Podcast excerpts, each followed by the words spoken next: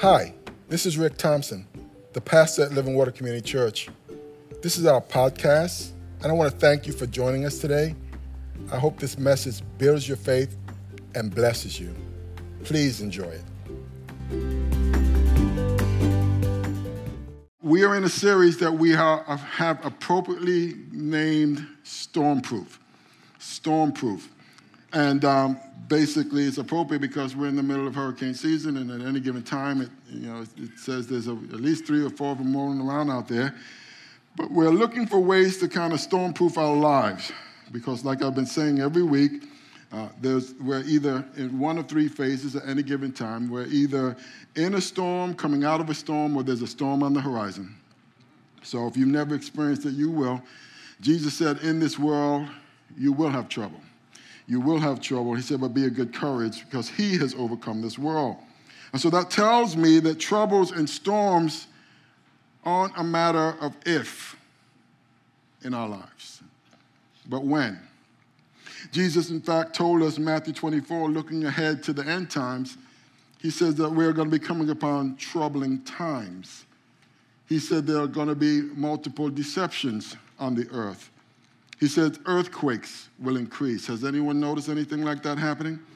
Famines and wars and rumors of wars. Nations, he says, will rise up against nation and kingdom against kingdom. He, he said we're going to see all these things happening. And he says, when you see these things happening, listen, he said, this is just the beginning of birth pains on the earth.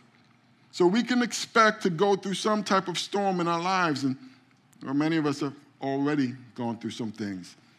But as believers, we can also take comfort in the promises of God's word. The promises of God's words, like we just sang about. Promises of God's word, like in Psalms 107, he says, He calmed the storm, He calmed the storm to a whisper and stilled the waves.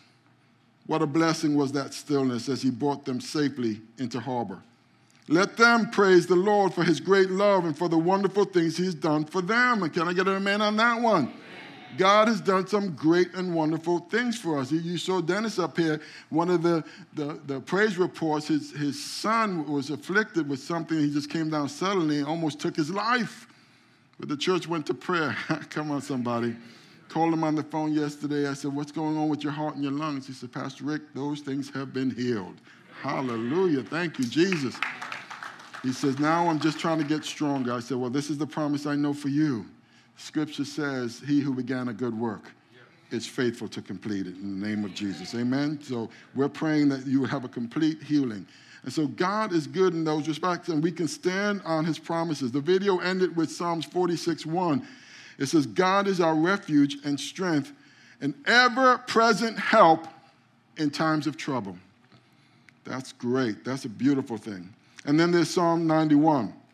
It says, Whoever dwells in the shelter of the Most High will rest in the shadow of the Almighty. I will say of the Lord, He is my refuge and my fortress, my God in whom I trust. Folks, that's the rock that we just sang about. That's a good verse to, to memorize. In fact, I'm giving you all homework. That's going to be your homework. Memorize Psalms 91, verses 1 and 2. But practically speaking, what does it mean to dwell in the shelter of the Most High? Because to me, that sounds like the absolute best place possible that any of us could pitch our tents. Amen?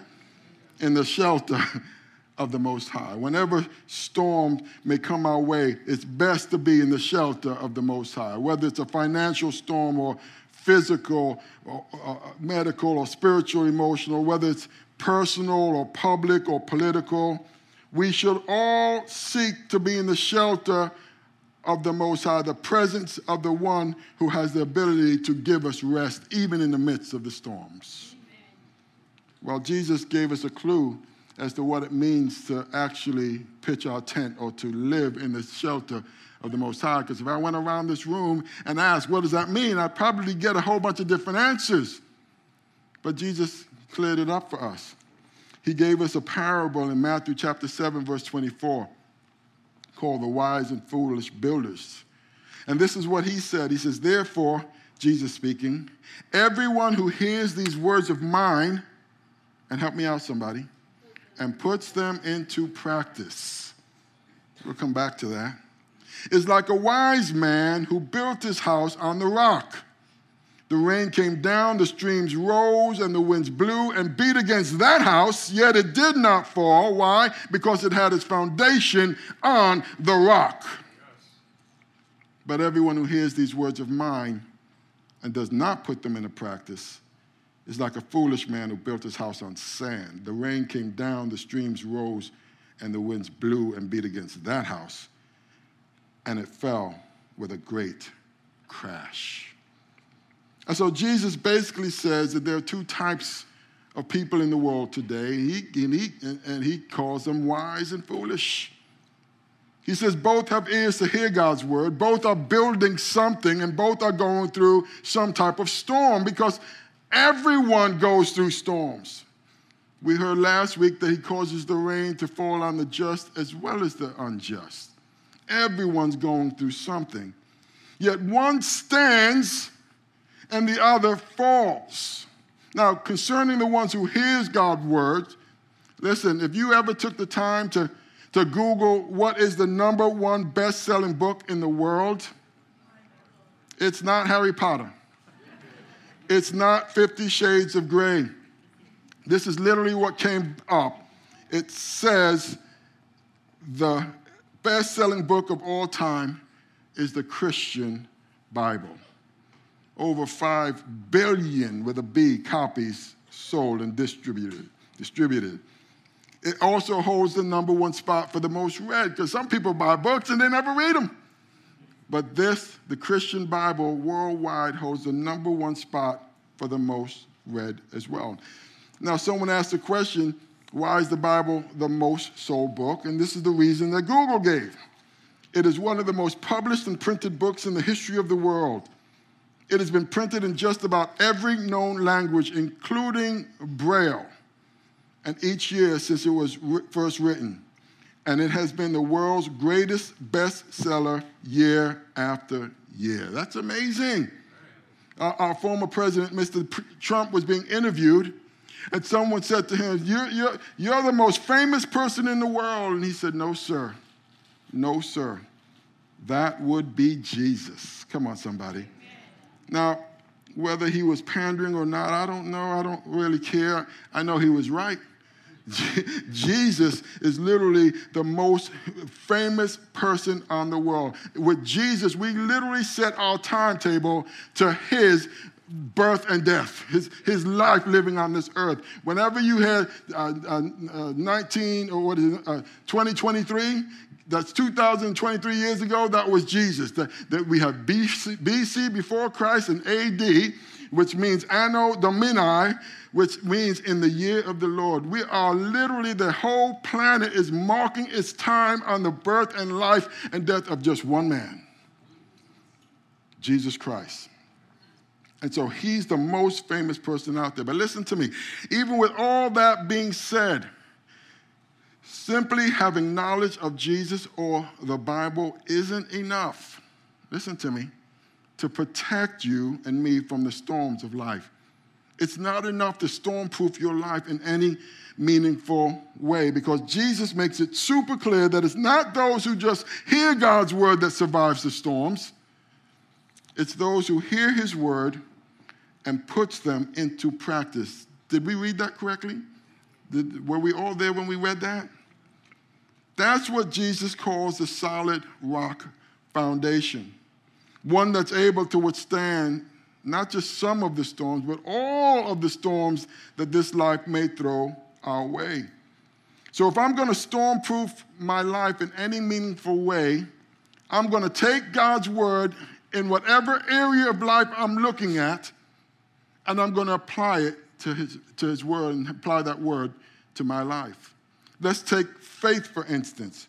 If I'm going to take God's word and put them into practice concerning my faith, I'm going to do a couple things of what the word of God says. And I want to look at that this morning. Number one, it says it, it, it's the means, faith is the means by which God saves us all.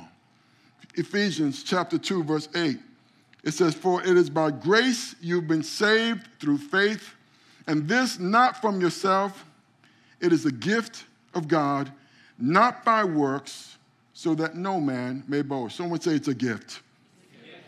In other words, he's saying, again, I've always said this no one's going to get to heaven and say, Lord, you're lucky to have me. No one's going to say that. It's a gift. The New Living says it this way God saved you by his grace when you believed. And you can't take credit for this. It is a gift from God. Salvation is not a reward for the good things we have done, so none of us can boast about it. And so Jesus makes it real simple to those who were following him at the time. They, he was doing many things and many miracles, and they turned around and said, Well, what must we do? Or what works what must we do? Well, let's look at it in John chapter 6, verse 28. They replied, We want to perform God's works too. What should we do? And Jesus told them, This is the only work God wants from you. Listen, listen. Believe in the one he has sent. Who was he referring to? He was talking about himself. He says, This is the work that I require. I know in your custom, in, in their custom uh, specifically, they were, they were self righteous, many of them were arrogant. It was a works based society. Much like today, we think that, that our works alone are going to somehow earn our way into heaven, and the Bible makes it clear that that is not the way you get there. That is not the, the passage to the Lord. And Jesus is letting them know there will be no boasting in heaven. It's an absolute 100% gift. The scripture says there is none righteous, not even one, and you and I are not the exception. You and I are not the exception. We all have sinned and fall short of God's glorious standards, and it's only by grace through faith that the Bible says that we are saved, which means salvation is a gift from God, and you cannot earn it. You receive it by faith alone. So the work God requires is to simply believe and trust in the one whom he sent, which is Jesus. And what did Jesus come to do? He came to a cross over 2,000 years ago. That's how we're marking time. He went to a cross and he paid for the sins, not of his sins. Pontius Pilate, when, they, when he judged him, he says, I don't find anything wrong with him. Why are you bringing him up to me? He paid for the sins of my sins and your sins and the sins of the entire world. And the scripture says the person who claims he has no sin is a liar, and the truth is not in him. And he makes this clear because most of us declare ourselves right, self righteous. When we compare ourselves with other people. I'm not as bad as he is or she is. I'm certainly not as bad as Hitler. So God must let me in based on the five, ten things I've done. I gave $2 to the person on the street. I, I, I threw a little bit of money in the offering plate. I didn't yell at my wife this week or kick the dog. But that's not the standard God is using. That is not. The standard he's using is perfection. And I don't know anyone who's perfect. That's why we all need grace. All of us fall in some areas sometimes. None of us are perfect. And if you think you are, mm, I pray for you. It's only by grace that we're saved. Okay? And so we all need faith in what God has done through Jesus to be saved. But once we're saved, once you've believed in Jesus, listen, it doesn't end there. The evidence that you are saved is a changed life, it's actions. And so faith should result, that's your next filling, in actions. In actions. Another way of saying that is your faith should affect your behavior. I didn't say it, James said it in the Bible. Again, Jesus says it's not those who hear the word of God and, and, don't put them into practice that are justified before him. It's those who hear and do. Come on. And so in James 2.18, he says, Now someone may argue, some people have faith, others have good deeds. But I say, how can you show me your faith if you don't have good deeds? I will show you my faith. What does he say? By my good deeds. You say you have faith, for you believe that there is one God. Good for you. Even the demons believe this. And they tremble in terror.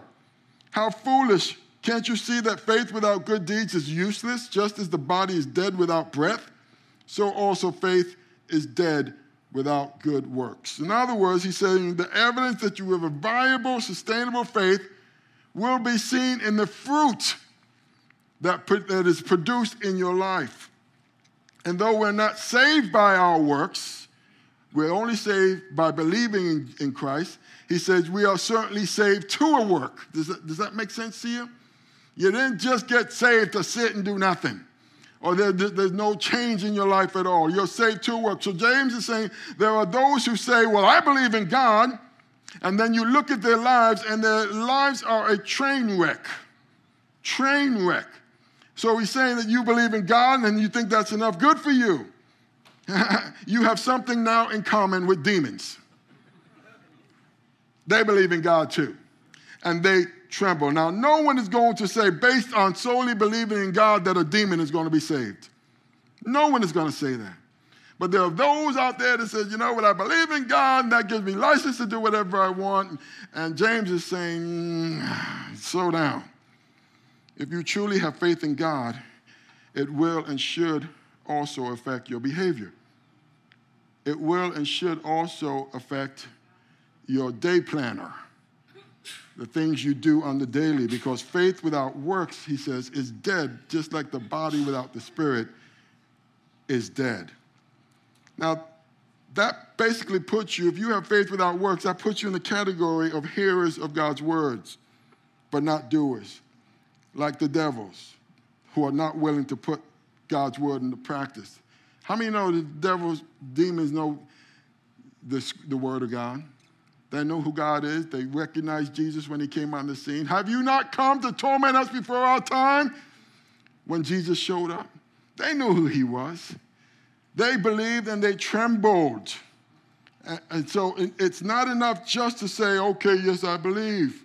If that's all you have in, in your repertoire, it's, it's not going to prevent the storms of life from coming through your life and potentially wiping you out. So the word says we are saved by faith, listen, to a work, to a work. Now, my question this morning is how are you doing in that area? How are you doing in that area? Since you, since you said you believed, has your life changed significantly at all, or is it still kind of business as usual? Can, can God get you to do anything meaningful for Him besides just showing up? Or is your walk with the Lord, I don't know, interfering with your Netflix and chill time, your recreational time, your Sunday night football. Can God get you to do anything? Pastor Rick, I'm afraid that, that if I get too serious about God, he might call me to go to, I don't know, India or Africa. Listen, he, he, he, he, he's having trouble getting you to walk across the street to your neighbor to invite them to church. Don't worry about India or Africa. Jesus said in Mark chapter 9, verse 41 if anyone gives you even a cup of water because you belong to the Messiah, I tell you the truth, that person will surely be rewarded. Someone say rewarded. And so obviously there's some kind of reward system. It, it's not a works based system in, other, in terms of salvation, but he is saying that there are rewards involved with those who obey God's word. Now, concerning rewards, Paul expounded on this a little bit in 1 Corinthians chapter 3, verse 10. He says, Because of God's grace to me, I have laid the foundation like an expert builder. Now, others are building on it, but whoever is building on this foundation must be very careful. For no one can lay any foundation other than the one we already have, Jesus Christ. Someone say Jesus only. If you ever get into a religion that tells you Jesus and for your salvation, get out of that religion. So he's the foundation.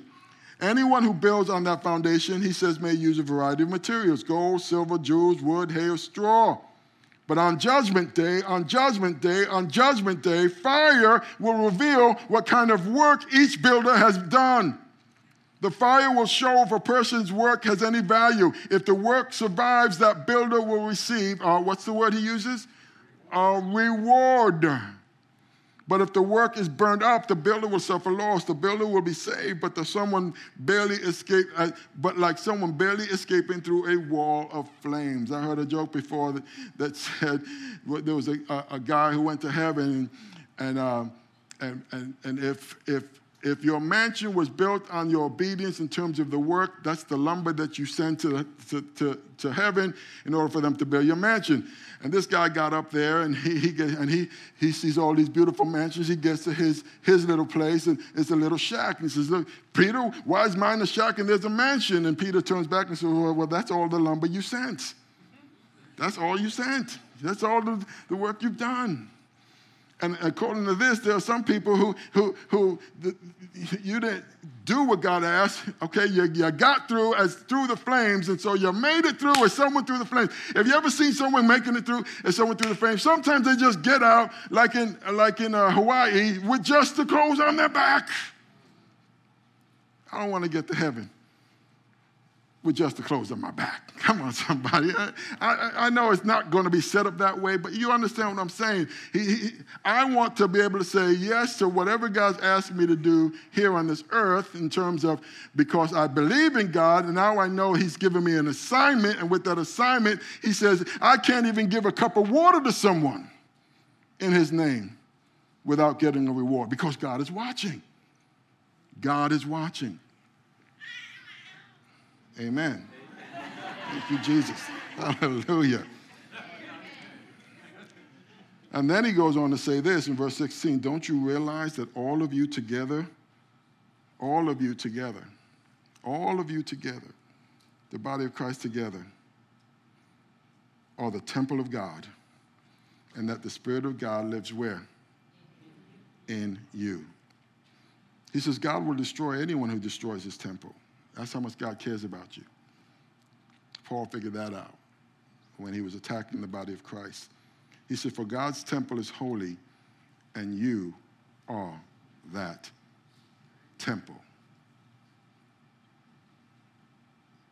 Anyone not ashamed to say they believe in Jesus Christ? Come on, throw your hands up. Not ashamed to say, I've accepted him as your Savior and your Lord. The moment you've done that, the scripture says the Holy Spirit takes up residence in your, in your life, and you become the temple of God. You are holy, set apart by God. So the Bible says faith without works is dead. And this is not on your script, on your outline, but Hebrews 11, 6, it says, and without faith it is impossible to please God because he who comes to God must believe that he is or that he exists and that he's a rewarder of those who diligently seek him. God rewards those who get serious about him. The second thing we need to know about faith that in order for our faith to grow, our faith must be fed. It has to be fed. Now, in Romans chapter 10, verse 17, consequently, it says, faith comes from hearing the message, and the message is heard through the word about Christ. So, in other words, the more I prioritize and optimize the Word of God in my life, my faith is fed and even grows. In Galatians chapter 5, verse 16, it says, So I say, let the Holy Spirit guide your lives, then, then you won't be doing what your sinful nature, what's the word it uses? Craves. Craves. What do we use, where do we usually hear that term in connection with? Food. Keep that in mind. The sinful nature wants to do evil, which is just the opposite of what the Spirit wants. And the Spirit gives us desires that are the opposite of what the sinful nature desires. Those two forces are constantly fighting each other, so you are not free to carry out your good intentions. But when you are directed by the Spirit or led by the Spirit, you are not under obligation to the law of Moses. When you follow desires of your sinful nature, the results are very clear. Listen, listen sexual immorality impurity, lustful pleasures, idolatry, sorcery. Stay away from the tarot cards and the Ouija boards and all that nonsense. Hostility, quarreling, jealousy, outbursts of anger, selfish ambition, dissensions, divisions, envy, drunkenness, wild parties. One translation says orgies and other sins like these. He says, Let me tell you again, those who claim to be Christians and are involved in all these things. He says, I ha- as I have before, as I've, as I've told you before, that anyone living that sort of life, help me out, somebody, will not inherit the kingdom of God. Well, but, but I believe. Well, so do the devils. So do demons. And you're living just like them. Will not inherit the kingdom of God. New Testament. I'm not adding to it. Don't shoot the messenger. He goes on to say, but the Holy Spirit produces this kind of fruit in your lives love, joy, peace, patience, kindness, goodness, faithfulness, gentleness, and self control. There's no law against these things. Verse 24. Those who belong to Christ Jesus, I saw all the hands that went up, so I'm talking to you, have nailed the passions and desires of their sinful nature to his cross and crucified them there. Now, since we are living by the Spirit, let us follow the Spirit's leading. What does it say? In every part of our lives. Let us not become conceited or provoke one another or be jealous of one another. And so, practically, how do we get the Spirit to lead in our lives? Well, I'm telling you, practically speaking, whichever nature it uses the word craves, all right? Craves, that's what your sinful nature does. It craves like food, like you, you have a sugar craving or you have a, I don't know, watermelon craving, I don't know, whatever it is. It says, whatever nature you feed will lead. I remember years ago I was working at a school and they had a competition on who was going to lose the most weight. And everybody in the office jumped in on that. Back then, I didn't have to do it because I, I, was a, a buck 60. I didn't have to lose any weight. But, the, you know, the ladies and all the other ones were, jumped in on all this thing, and so they had to weigh in and all this other stuff. And every week, whoever weighed the least amount, you know, got whatever the prize was. And that's how they worked it. That was awesome. But then at the end, there, was one particular person who, who, who, kept saying this I don't know what's going on. I'm drinking Diet Cokes, I'm doing all these other things, and I'm not losing weight. And then when they, went, when they didn't come to work that day, the person who was sitting at their desk sat down and went looking for a stapler, and they were looking through the desk, and at the bottom of the desk toward the back, there was all sorts of, uh, I don't know, Twinkies and all, and all sorts of junk food and all this other stuff on the surface, we don't understand why I'm not losing weight. But, but, but when nobody's looking, there's a hidden drawer that they're craving.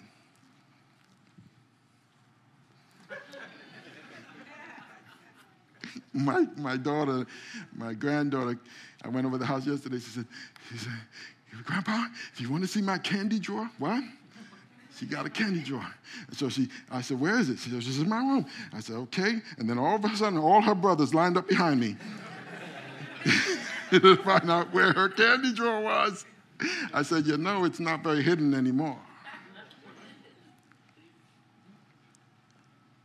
Listen, if you've got one of these things going on in your life and you're constantly reaching for that hidden drawer, you're not going to be able to effectively walk out what God wants you to do.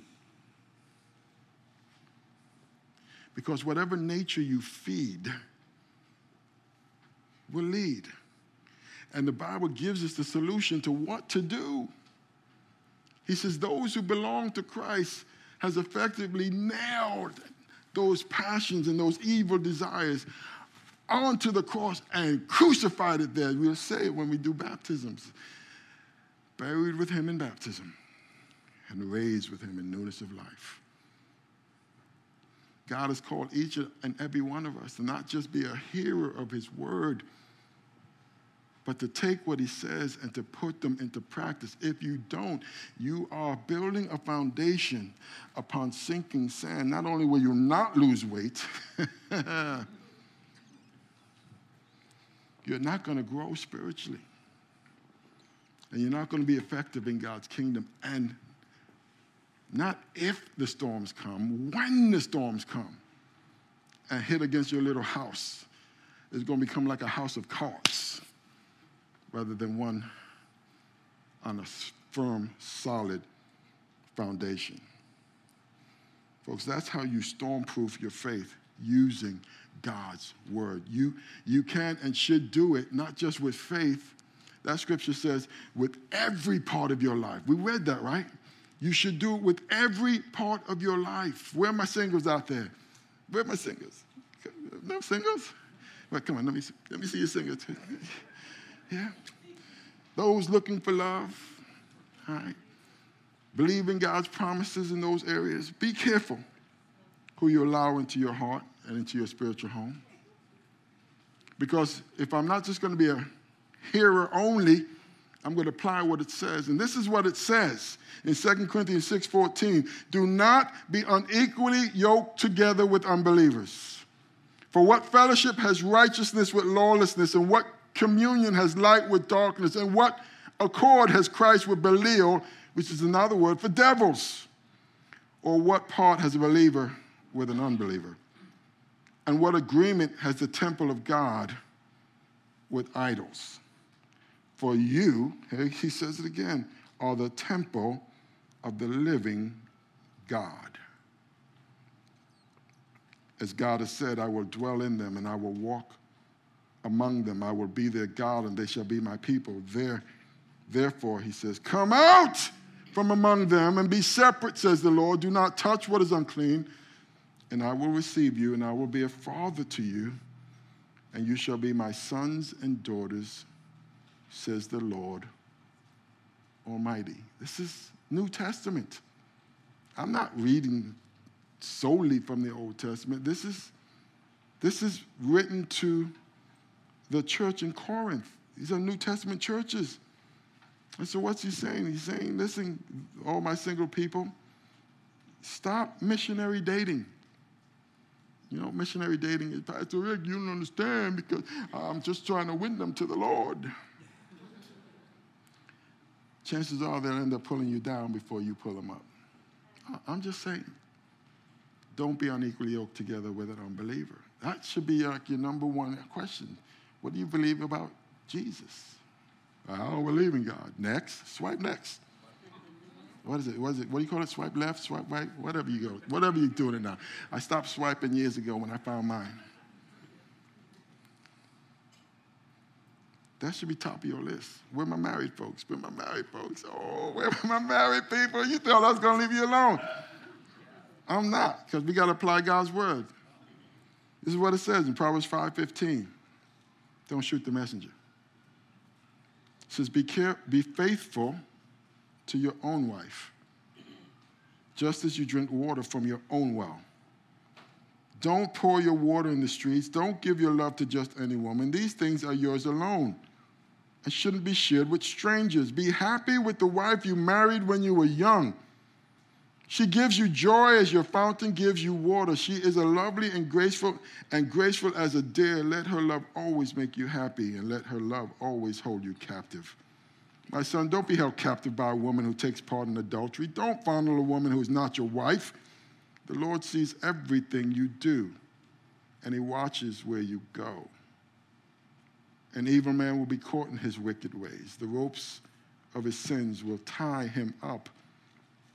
He will die because he does not control himself. Pastor Rick, I couldn't control myself. Yes, you can. I accidentally fell into an affair. No, you didn't.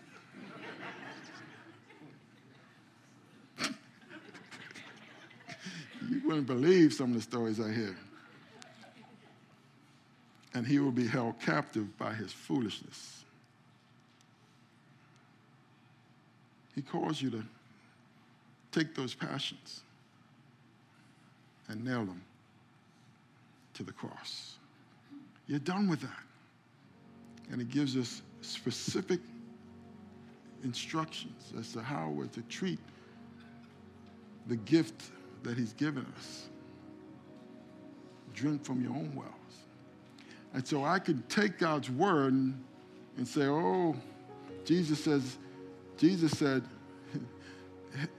everyone who hears these words of mine and puts them into practice is like a wise builder who built his house on the rock.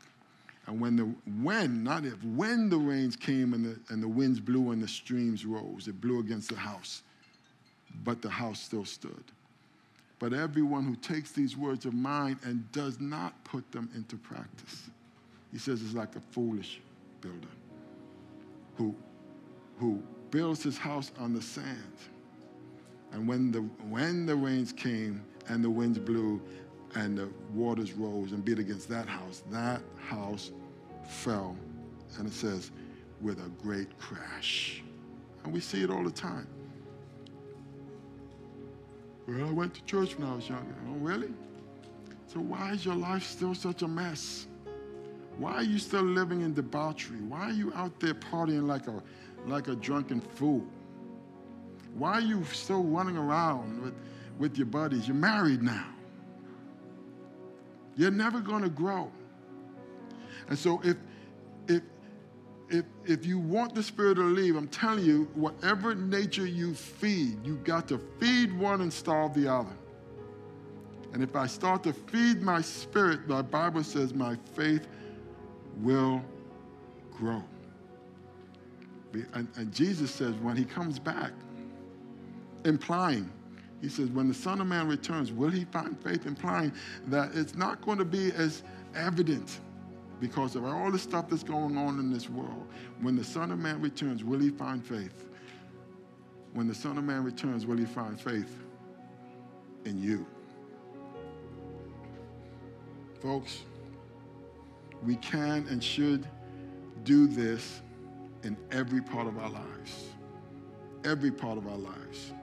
Whether it's our family, whether it's our finances, whatever it is, we should apply God's word to every part of our lives. That's how you go to the rock. That's how you find that you that you find your shelter in, in the presence of the Most High. Not just by hearing it and let it go boom, boom, and don't apply it. It's when you take it and say, oh, wow, that's me right now, Lord. Give me the strength to say yes to you and no to the foolishness that's going on. And the want to is evidence that you are a child of God. Because for some people, honestly, I, I believe you said a prayer because when I look at your life, and I'm not the one that ultimately is going to judge you, but you're living, it's just hard to see even, you know, there's no change. And I'm a firm believer if there's no change in your life, maybe you got something wrong. Because everybody I know who gets serious about the Lord, their life starts to change. The Holy Spirit helps you. And even those things that had strongholds before, uh, the Holy Spirit comes in. Even if there were like demonic strongholds, the Holy Spirit comes in and says, mm, You got to go. We're going to break that thing down. And he starts cleaning house. He says, Nah, that's stinking thinking. That's got to go. Uh, no, that behavior, if you keep down that path, you're going to ruin your marriage and your reputation.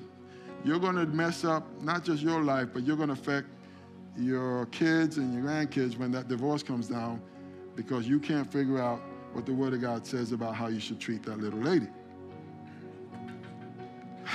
Am I making sense? So the storms come to all of us. We are all building something. That's what Jesus said. The wise builder and the foolish builder. You're all building something. But whether it stands the test of time, whether it goes from this life into eternity and not, doesn't get burnt up or just come crashing down, when those storms come depends on your ability to take what he says and actually put them into practice. Now, I say that to say this because we're in a culture now that makes that list that I gave you, that the Bible says these are the works of the of the of the sinful nature. All that is celebrated today. Debauchery and sexual immorality and drunkenness and parties and orgies. And the person who says that's wrong, you're the evil one. You got men, grown men, marching in parades in their underwear, twerking in front of children. And they're arresting the guy on the side, on the side of the road who's praying silently in his head outside of abortion clinics. What? So all that nonsense is celebrated today. But listen to me. I'd rather be a fool in the eyes of men than a fool in the eyes of God. Yeah. And if my only celebration is going to be in heaven, so be it.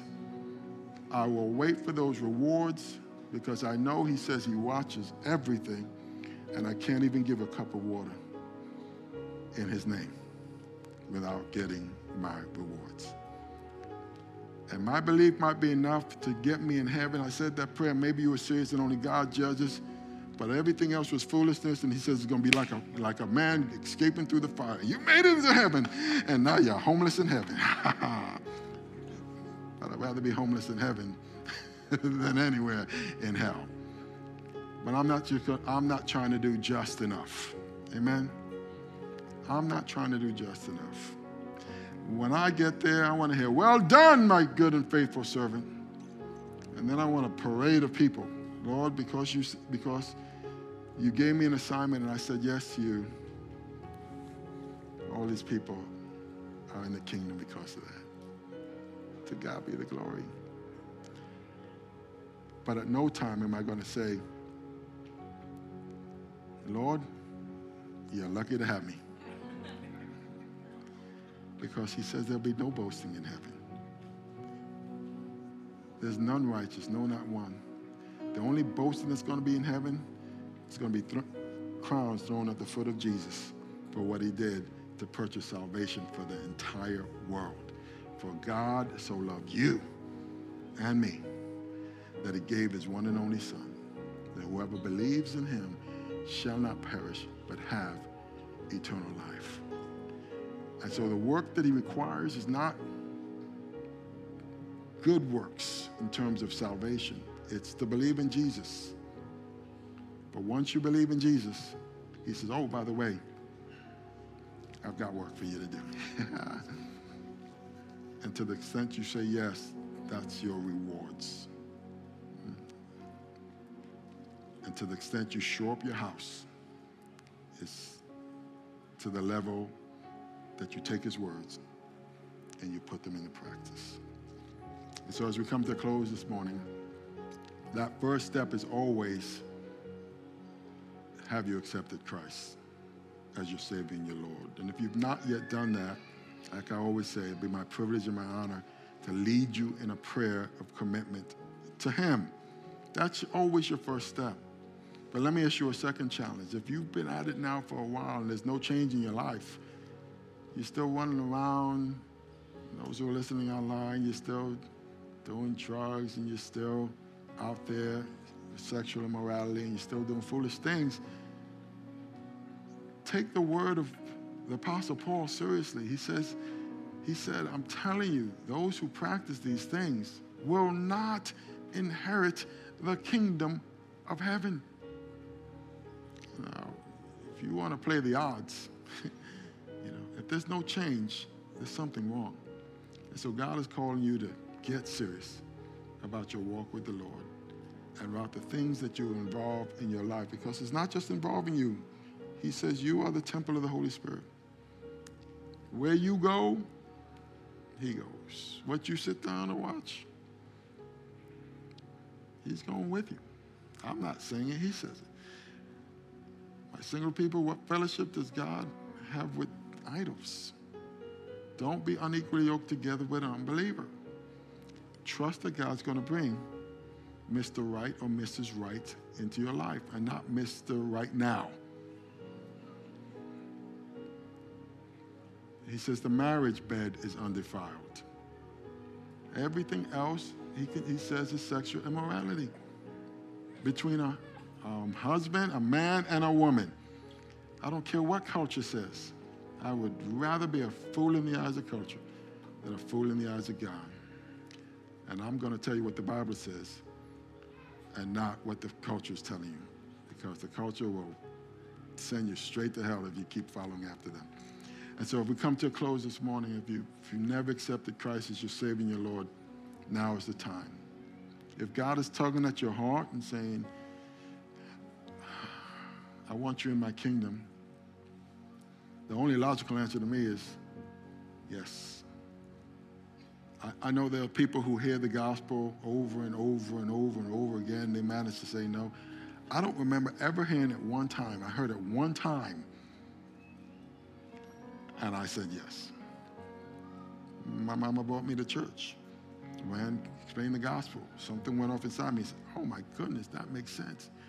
Now I've been preaching for years now, and there are people who hear it over and over and over again, and they still manage to say no. It's because their heart's getting hard. The Bible says, Today, if you hear my voice, don't harden your heart as they did in rebellion because there's no guarantee you're going to hear it tomorrow. And I've said this before. This is what happens. The Spirit of the Lord says, ah, He's telling you the truth. You need to respond to Him, not me, to the Holy Spirit. But because you keep saying no, you keep saying no, the voice of the Lord gets softer and softer and softer in your life. It's not that He's not talking, it's just your hearts become hard. And so today, if you hear His voice, don't harden your heart. Surrender your life to Him and begin your new walk with Him. And He's the Good Shepherd. He's the rock. He's the shelter in which we run into when the storms of life come our way. And Jesus said, in this world, we will have trouble. It's inevitable. But be of good uh, cheer, he says, because I have overcome this world. This is an invitation not to join this church, it's to join his church, to join the family of God by putting your faith and trust in him and him alone for your salvation. I'm going to ask everyone to bow their heads and close their eyes. And, and if that's you, say something like this from your heart. Say, Heavenly Father, I come before you today. I acknowledge that I've blown it. I've sinned. I ask you to forgive me for my sins, to come into my life, to come into my heart, and help me to live a life that's honoring you. I believe that Jesus came and died on the cross, the most famous person on the planet, and rose again. And because he lives, I will live as well. And so today, I put my complete trust in you. I ask you to come into my life. Fill me with your spirit. And while every head is bowed and every eye is closed,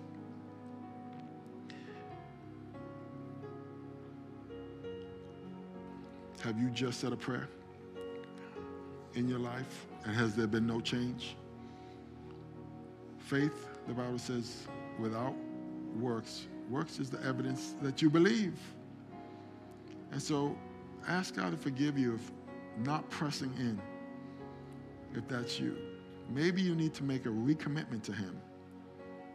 Father, I, I'm sorry for just prioritizing everything else over you. Today, I, I want you to be a priority in my life, in my family's life, in my children's life. Help me not to just be a hearer of your word, but a doer as well. Help me not to just let it go in one ear and out the other but help me to apply it to every area of my life. Today, I commit and recommit my life to you. In Jesus' name I pray. With every head bowed and every eye closed. If that was you, if you prayed that prayer or recommitted your life to Christ, just slip up your hand say, Pastor Rick, if you're not ashamed. I see you. Anybody else? I see hands going up all over the place. I see you. Anyone else? Anyone else? Listen, and I don't have to see you. Those who are who are who prayed online, God sees you. That's the most important thing. Today's a brand new day for you. In Jesus' name.